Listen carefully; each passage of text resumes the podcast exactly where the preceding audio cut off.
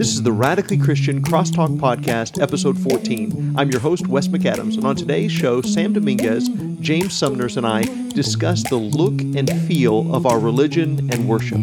The sponsor of today's episode is Campaign Capitol Hill, which is a grassroots effort by Churches of Christ aimed at raising awareness in the Brotherhood on the fine line between politics and religion, preaching the gospel to our nation's leaders, focusing on repentance and God's standard of morality, and reaching lost souls with the saving grace of Jesus Christ. You can find Campaign Capitol Hill on Facebook at facebook.com slash campaign Capitol Hill or on their website at campaigncapitolhill.com. There you'll find more information on how to join the march for God's Word. And now let's jump right into our discussion. Uh, I think each of us, to some degree or another, has a mental and emotional pers- uh, perspective of what we think religion is. And so we kind of like we like our religion to sound a particular way. We like it to look a particular way. Uh, it affects how churches look, how the buildings look but it you know it can even come down to which translations we prefer you know uh, james was talking about a coworker who we were discussing the removal of some of the archaic language in particular uh, translations and his comment was well why would you even want to do that? Because to him the archaic language makes it sound religious or at least more religious. And it, it struck me that i think each of us have kind of an issue with that where we start to manipulate our theology in order to fit whatever aesthetic of Christianity that we kind of prefer. Mm-hmm. You know, and some people prefer the very uh, high church, archaic language, old sounding, uh, you know, uh, and some people then go to the complete opposite extreme and they they like to have almost no sentence structure, you know, and, and paraphrase and this and that and the other thing. And uh, is that actually something that's healthy for us to be doing? Is it something that, that you guys deal with at all? Well, you know, whenever I'm studying the Bible, it doesn't matter what translation I'm reading. Um, I'm usually cross referencing to something else. I mean, I've been using the New American Standard for the last the last ten years or so as my main my main Bible. But then recently, I've been cross referencing a lot of things with the ESV, and then uh, before before the New American Standard, I spent my time in the NIV, and so you know I'm I've, I've used a lot of them, and I never try to rely on any one specific language uh, or understanding or a specific verbiage because um, because sometimes uh, you, you you're trying to I, I want to get a better understanding of what is actually being said.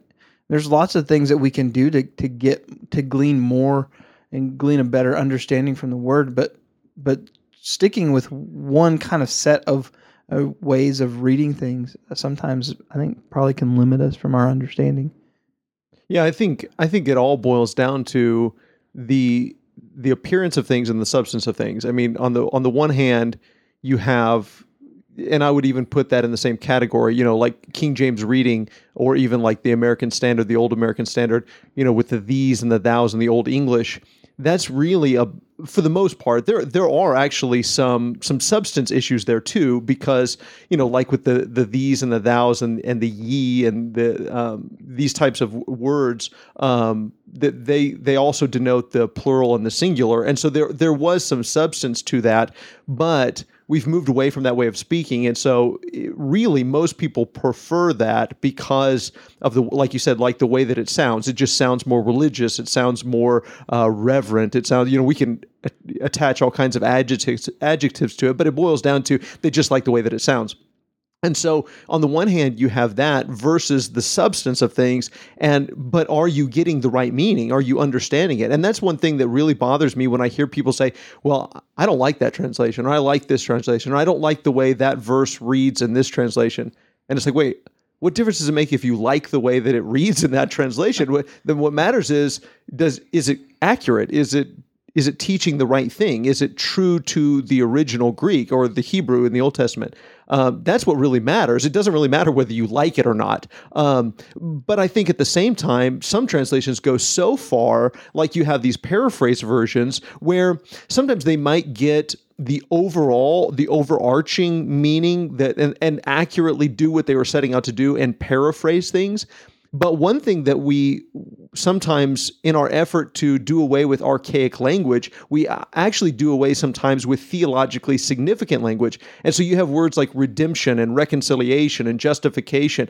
These words might be seen by some as being overly religious sounding words or archaic words. And so in the swing to the opposite extreme, they've said, well, what's a what's a word we use every day to replace those? And it's like, well, no, you can't. I mean, because you're you're you're not only throwing away a word we don't use outside of church for the most part, you're also throwing away a, a theologically significant word and you're doing damage to your understanding of the gospel. You know, as, as we go through our studies and as we uh, try and gain a better understanding of what the original languages were, what the greater meanings were, you know, a lot of times our English translations have maybe done us a disservice by creating these words that have singular religious uses when the original language was using a more common term to express a broader thought and whatnot. Right. But at the same time, there are very specific religious concepts. Mm-hmm. And by trying to uh, twist our theology to suit, uh, you know, the, our tone of ear, uh, uh, for lack of a better way to think about it, is to sacrifice the meaning of the scripture for uh, in the same way as though we we wanted people to manipulate the content of the scripture you know to say to soothe my itching ear i want mm-hmm. you to mm-hmm. tell me what i want to hear and sometimes we say well i want to hear the truth but i want it i want to be told in a way that is pleasing to me or i want mm-hmm. it to mm-hmm. be presented in a way that is pleasing to me you know uh, there are a lot of people in the world who have uh, converted uh, to some of the uh, old old church style religions, uh, Catholicism, High Church is what I tend to uh, think mm-hmm. of it as, uh, Catholicism and different different other uh, types of religions like that, because they like the symbology, they like the the structure of the worship, they, because these things seem significantly religious. I guess mm-hmm. that's another way to think. It. We we seem to apply added significance to these things that fit these aesthetics while simultaneously failing to recognize that they sometimes mask the fact that we're not actually participating in that worship. We are not offering our own worship. We are instead watching someone else offer worship for us. And we are not being accurate to what God wants us to be. And we've let our theology be twisted by, mm-hmm. by this itching ear of, of how we want our faith to appear.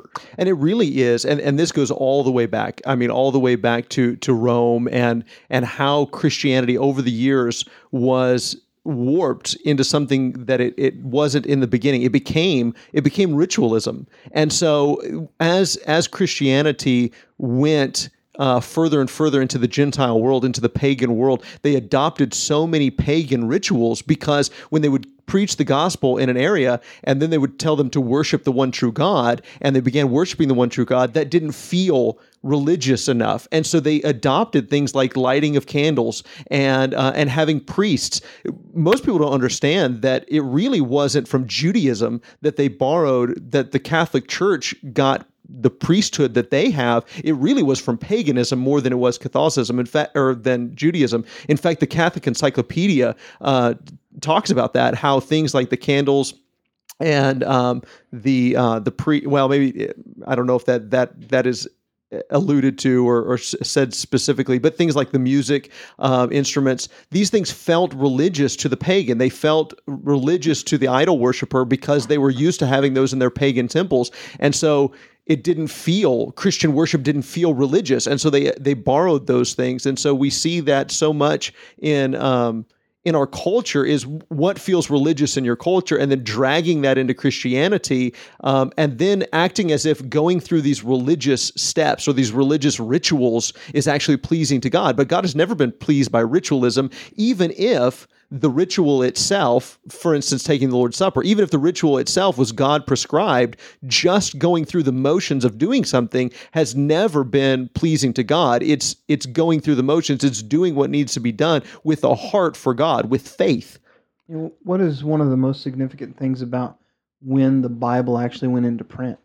I mean, it, it was taking it was taking the Word of God and making it public and making it accessible um, to a degree. Uh, the fact that so many people could finally actually read the Word of God, and it wasn't restricted to specific people. And uh, people of specific understanding and people of specific knowledge.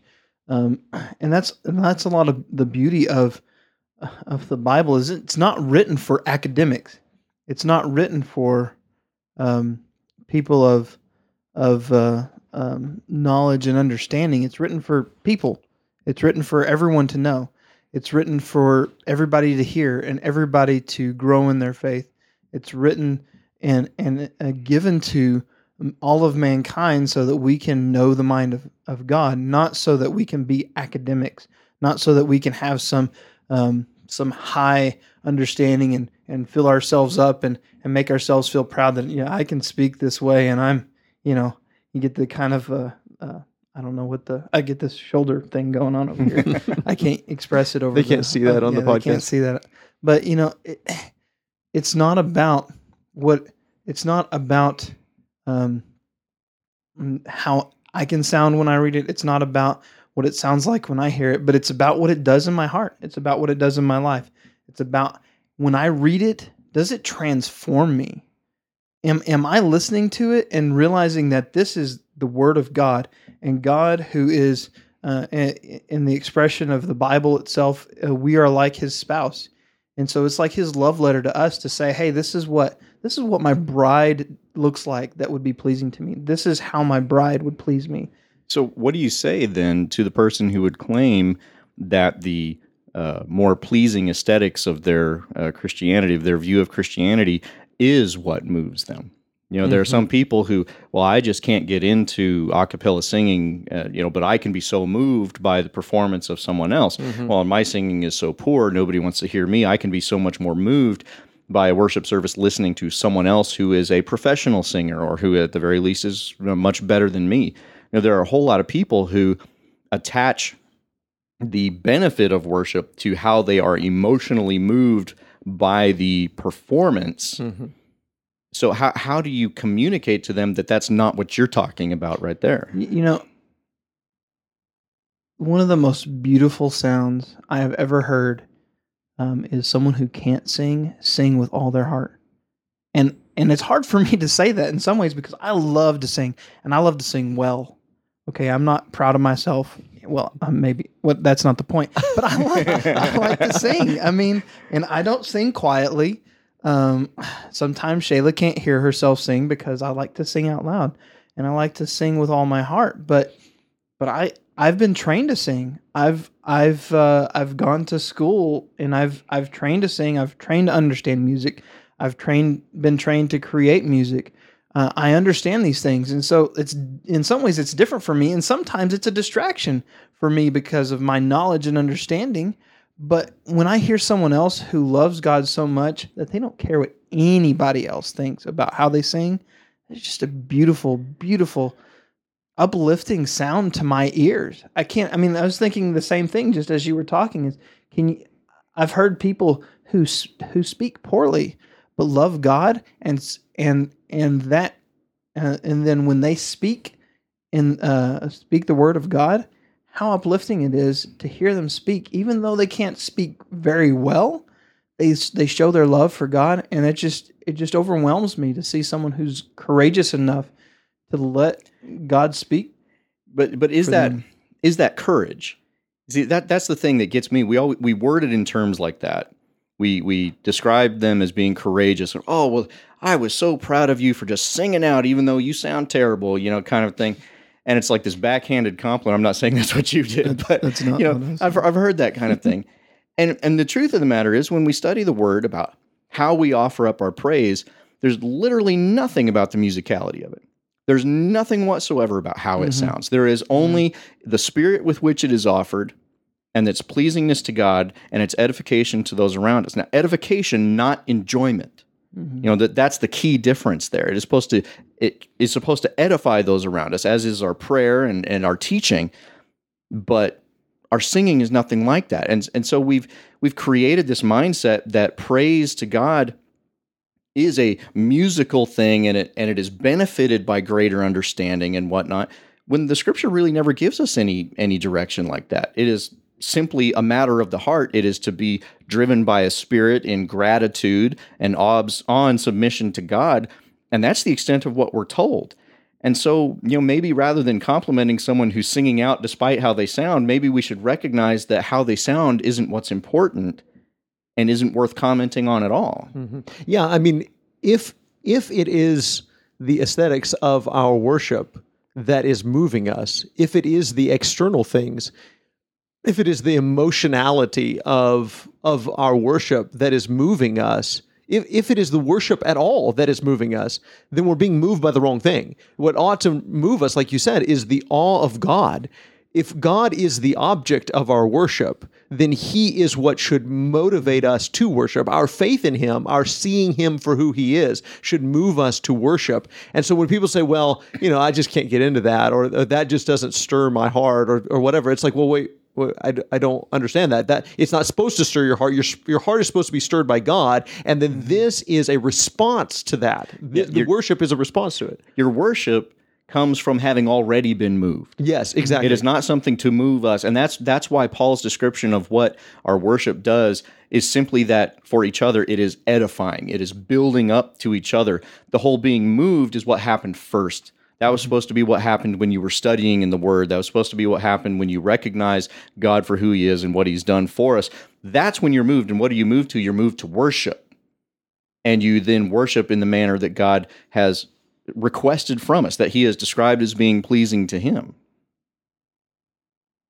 you know, one of the things that I've been spending the last year, um, in some ways, kind of on aesthetics, I guess you could say, with my with my multi Bible translations and um, uh, just messing with a lot of stuff and trying to understand uh, the Word of God more. And uh, I've been printing uh, Bibles for uh, that are without chapters and verses and things like that, and that has been Heading, headings, chapter and verse chapter headings. chapter um, and verse heading. So all the text is there, but uh, but I'm not. Uh, I'm I'm just removing the numbers that that are uh, not part of the actual inspired um, translation, and and that's been a pleasure to do and to study and to understand um, a lot of stuff behind that, and also to be able to just read the Bible as a book and and kind of get more of a um, an understanding of just listening to it flow and stop trying to figure out how many chapters I can get through and and just read it like I would read anything else because I don't even know where I'm at in the book. So I can't just stop and say, well,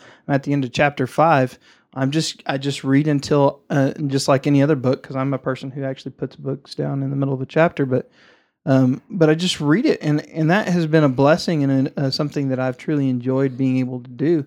Um, but uh, um, a lot of it I mean, there's a lot of things around that that that you could get into some aesthetics and things like that. I don't understand a lot of those things, but I enjoying reading the scriptures is something that we should do. Um, and it doesn't necessarily mean like you know, um, some of us like um, leather bound Bibles. Some people like uh, hardbook um, Bibles. Some people like. I mean, these are some other things that we could talk about as well. But you know, the the point is, what is it that you really want to get out of reading the Bible? Why are you reading it in the first place? What is it that really matters? What matters is that you read the Bible to know the mind of Christ, know the mind of God, so that you can follow Him and and do what you can to uh, to do what He's pleasing to God. Don't don't y'all think that there is at least to some degree, and I, I'm not accusing anybody else of that. I'm just saying for me that this this could easily be my tendency. Don't you think that there could be um, somewhat of legalism attached to this idea that people say things like, you know, we, we could all easily say, well, I, I don't feel like I've worshiped unless I did such and such, or I don't really feel like I've read the Bible unless it was out of a, of, out of a, you know, a leather bound Bible, or I don't really feel like I've, I've really been to church unless we did such and such. Um, and it's not a matter of, I, I want to be pleasing to God or whatever. It's a matter of, well, I don't feel like I, I, I checked that off the list. I don't feel like I could, I could boast in having done what I was supposed to do or, or boast in this, this, aspect. It, it doesn't make me feel completed or it doesn't make me feel whatever because I haven't again that that ritualism lends itself to legalism and the idea that that we are we are somehow religious and and good people because we've done it this way and it makes us feel like we are accomplished. And I don't know that we should really come away with it- the gospel, Christianity, and having worshiped the God who has given himself for us, I don't know that that should that the feeling should be when we walk away from worshiping Him or the worship assembly. I, I don't know that that feeling should be one of accomplishment more than appreciation for His accomplishment. And if if we're looking for a sense of accomplishment, and I think that's a lot of times what we're looking for, I want to feel like I've accomplished something here today. Um, and, and, I think with Bible reading, it can be the same thing. All we're concerned about is getting through two or three chapters mm-hmm. this week, you know. Um, and and I like this Bible because it makes me feel more accomplished. If that's the feeling that we're looking for, then we're we're we're basing our religiosity on our own accomplishments rather than on the cross. Well, think think about it this way: when you're reading your Bible you don't see the binding. You don't see the gold gilt on the outside of the page. All you see is the text. When it's sitting on the shelf, mm-hmm. you see that beautiful calf skin leather. You see that gold gilt. You see that bright red bookmark. It looks so pretty. It looks so good. It looks so religious. Mm-hmm. And I think a lot of times that's what we're looking for. We're looking for a little bit of gold gilt to put on the outside of our worship mm-hmm. because, in truth, that's all we're doing for God. You know, I show up on Sunday morning. I might even show up on Sunday evening and some other stuff. You know, I might even come on to, to a Wednesday night Bible class or something. Mm-hmm. But those are that's all we have to do with God. And because we are so limited in our engagement with God, it feels very unsatisfying when we only do it in the biblically subscribed way. And so we want to add a little bit to it. I want to shiny that puppy up because I want it to feel more significant than it was. Mm-hmm. Because, of course, God's instructions for us are that we be doing these things all day, every day, that mm-hmm. we are mm-hmm. going to be lifting praises to Him anytime we're cheerful mm-hmm. about anything. We're praying to Him about anything and everything. All of these things that we tri- typically try and bind up inside the quote unquote church service are things we're supposed to be engaging in every single day, and we're supposed to be in God's Word every single day. And the truth of the matter is, you won't see any of these bright, shiny covers we slap on the outside of stuff if you're actually engaged in it. And a biblically accurate, a biblically pleasing, or a God pleasing worship doesn't need any of these extra accessories we try mm-hmm. and slap on it. It doesn't need that spray paint of gold on the outside. It doesn't need to be flowered up. It doesn't need to be shiny. It doesn't need to be chrome. Mm-hmm. It just needs to be pleasing to God because that's all we care about. And and the fact that we need that in order to feel like we've worshiped God proves that there's something wrong there. We're not seeing God for who he is. If if we really understood what it is to stand in or bow in more appropriately to to to fall on our knees before the God of heaven, that would be enough for us to be so overwhelmed that we say, well, wh- what could you add to that? You know, one of the things that we haven't really touched on yet, but but is the way that we dress in worship, and it's really interesting the way that that's changed over the years.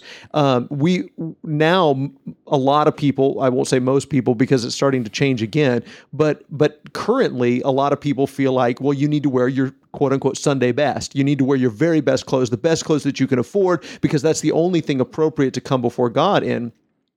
Well, you know, I have a lot of thoughts on that. Number one, but number two, it's really interesting that when that trend first started, um, people were very against that. Preachers were very against that. I read an article that Alexander Campbell wrote, um, and Campbell preached against that full force. He said, okay, now I'm not saying you should wear dirty clothes.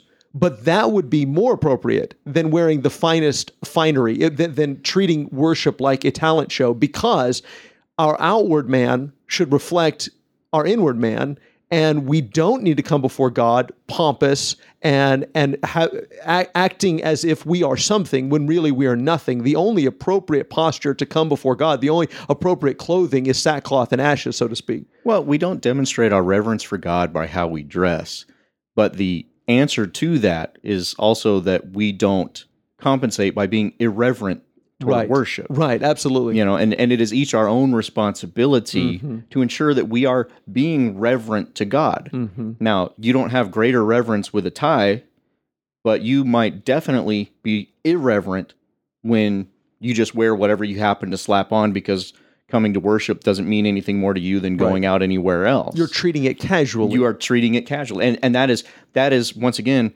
coming from you, coming mm-hmm. from your heart, and mm-hmm. it's it has nothing to do with the clothes. Mm-hmm. In truth, they're merely the representation of what's coming out of your heart. You know, right. they're they're the fruit that you are demonstrating to mm-hmm. people. Yeah, you know, just thinking about this made me all this discussions made me think what was what would we look at if we were if we were transported back into the the time the first century church and we went to uh, uh, somebody's house to worship God would we feel like would we feel like we've worshiped God today well I went to somebody's house and we sang a bunch of songs it was kind of like a devo it wasn't like worship it was like a devo I mean you can't call that worship because it was at somebody's house and we sang a bunch of uh, short songs that you know we don't usually sing in our worship service and and things like that. Um, can you? I mean, because that that's kind of ridiculous, isn't it? I mean, just to think about how that we separate things so much because we we we try to, like you said earlier, lock ourselves into this this time period in this specific time and the way that we do certain things and the aesthetic of that. But if you if you go to somebody's house a lot of the things that we do are completely different. If we go to, if you come to my house, we're not going, if we were to worship at my house, it would be very different from what we do uh, sitting in a bunch of rows here. We'd be sitting around a bunch of couches and, and talking and, and speaking kind of like what we're doing right now in this room. And, and then, uh, and spending some time in the word of God and singing songs and praising him and praying. Um, and, uh, you know, and and it's a little bit different dynamic than what we're accustomed to when it comes to the normal way that we do things and how we think. I think very often a a lack of resources very quickly demonstrates to us what is an expedient and what is not, mm-hmm. and what we are doing to please our aesthetic desires for our our religion, uh, mm-hmm. rather than simply doing it because it's what God uh, wants of us and what we what we can't help ourselves from doing mm-hmm. in worship of God because of uh, uh, what we know of Him and what He's done for us. And there's a lot of times where you know it doesn't take uh, being insisting on these and thous in our text, or insisting on a robe on on a on a priest, or gilt crosses hanging on the walls, or something like that. To hat. be to be guilty of needs to wear a funny hat. Yeah, or having a funny hat. To be guilty of of demanding a pleasing esthetic mm-hmm. to our theology and and you know we just need to be aware of it yeah and don't you think that that part of it is because I want to be able to judge whether or not you are being religious or not, whether or not you're reverent, because I can't see your heart. And so therefore I, I want to be able to to create this checklist, so to speak, of things that um, that that I can I can look at in you because those things are quantifiable and we don't want to have conversations with people about their heart. We don't want to get to know people. We don't want to actually have community and actual real fellowship and communion with one another. We just want to be able to again, it's all very surface. It's all very surface and and instead of focusing on those things which rightly might be a reflection of what's in a person's heart. If if I'm treating the the the worship assembly casually, well that's going to be reflected in things like how I dress and how I sing and how I pray and and how reverent I am when I pray. Those things will be reflected, but if we only focus on those things, then we end up putting band-aids on the real issue and we've got to really get down to the heart and and really get to know each other. If if one of you guys wore something that I wouldn't wear to the worship assembly, I wouldn't assume that it was a lack of reverence because I know your heart. I know you guys because I you're my brothers. I know you, and and I wouldn't even question that, and I wouldn't assume that it had anything to do with lack of reverence. Well, sometimes I think you know, like that fig tree putting out its leaves when it didn't have any fruit. Mm-hmm. You know, sometimes we do these things, whether it be how we dress or simply how we change our character and our personality mm-hmm. when we are among our fellow Christians and whatnot. You know, we, we do these things to mask the fact that we are not actually changed. Mm-hmm. You know, that we are still conforming to the world. And we think that by having a pleasing aesthetic, we can present ourselves as Christians, even though, you know, scripturally, the only thing that it ever talks about of people being able to see and know about your faith is your love. Mm-hmm. And that's a whole lot more complicated than just putting a shiny coating on the outside of something. Mm-hmm. We're pardon the metaphor, but putting lipstick on a pig, you know, and at the end of the day, I mean, we, we've got to be converted. We've got to be changed and transformed, you know, by the renewing of our minds. Uh, but it's a lot easier just to slap some lipstick on it, just to put a band-aid on it, just to dress it up and make it look nice, and and then it we feel like it's religious, we feel like it's godly when that's not what God's looking for. So we want to have, we want to act like we're doing Christian things without having a Christian heart, without putting the effort in to develop develop in ourselves the spirit of of God to to fill ourselves with with what God desires for us. You know, your your lesson this morning was talking about uh, um, part of what it was talking about was uh, was uh, what comes out of us is what defiles us in relationship to God and to other people. And, and a lot of that also comes from the again one of the things that Sam's talking about right now is uh, the overflow. What you fill yourself with is what's going to come out. What you put into your heart is what what your heart is going to be full of. What is your heart full of? What are you putting into it? Is it really the Word of God, or is it a bunch of specific words and thoughts? And uh, I mean, we we've got to make sure that what we're filling ourselves with is God's Word and not Wes's Word, not Sam's Word, not James's Word, not Cameron's Word, or anybody else's but God's. When we're when we're rebuilding ourselves, when we are taking out the old self and building up the new based on God's Word, it's not set dressing. You mm-hmm. know, it's not like those those wooden crates that we built for VBS that uh, you know a kid tried to sit on one and I had to grab him real quick because it was going to fall right underneath him, you know, because there was no substance there. It was cardboard, you know, but it, it was a cardboard yeah. box that looked like it was a wooden crate. And for a lot of us, that's what we do with our faith. We look like a wooden crate, but if someone ever sat on us, we'd get crushed. Right. And that doesn't and that doesn't mean it's wrong. It doesn't mean it's wrong to read out of the King James. It doesn't mean it's wrong to wear a suit and tie, but it does mean it's wrong to focus our attention on those things and to think that that's what Christianity looks like just because those things are there. Um, you know, I think about Colossians 3:17 where Paul tells them to sing, but in verse 16 he says let the word of Christ dwell in you richly. And richly. that's really what it comes down to. That's where all of this should come from is that we are so filled up with the word of God and with our love for God that all all of this is, as we've said, the overflow. Yeah. A big thanks to all of our guests and to Cameron McElyae for his help in the production of this show. And thank you to all of our listeners. We hope this discussion inspires you to have these kinds of spiritual discussions with people in your life. If you have a question or a topic you'd like for us to discuss, please call and leave us a short voicemail at 707 238 2216. That's 707 238 2216. Remember, we love you, God loves you, and we hope you have a wonderful day.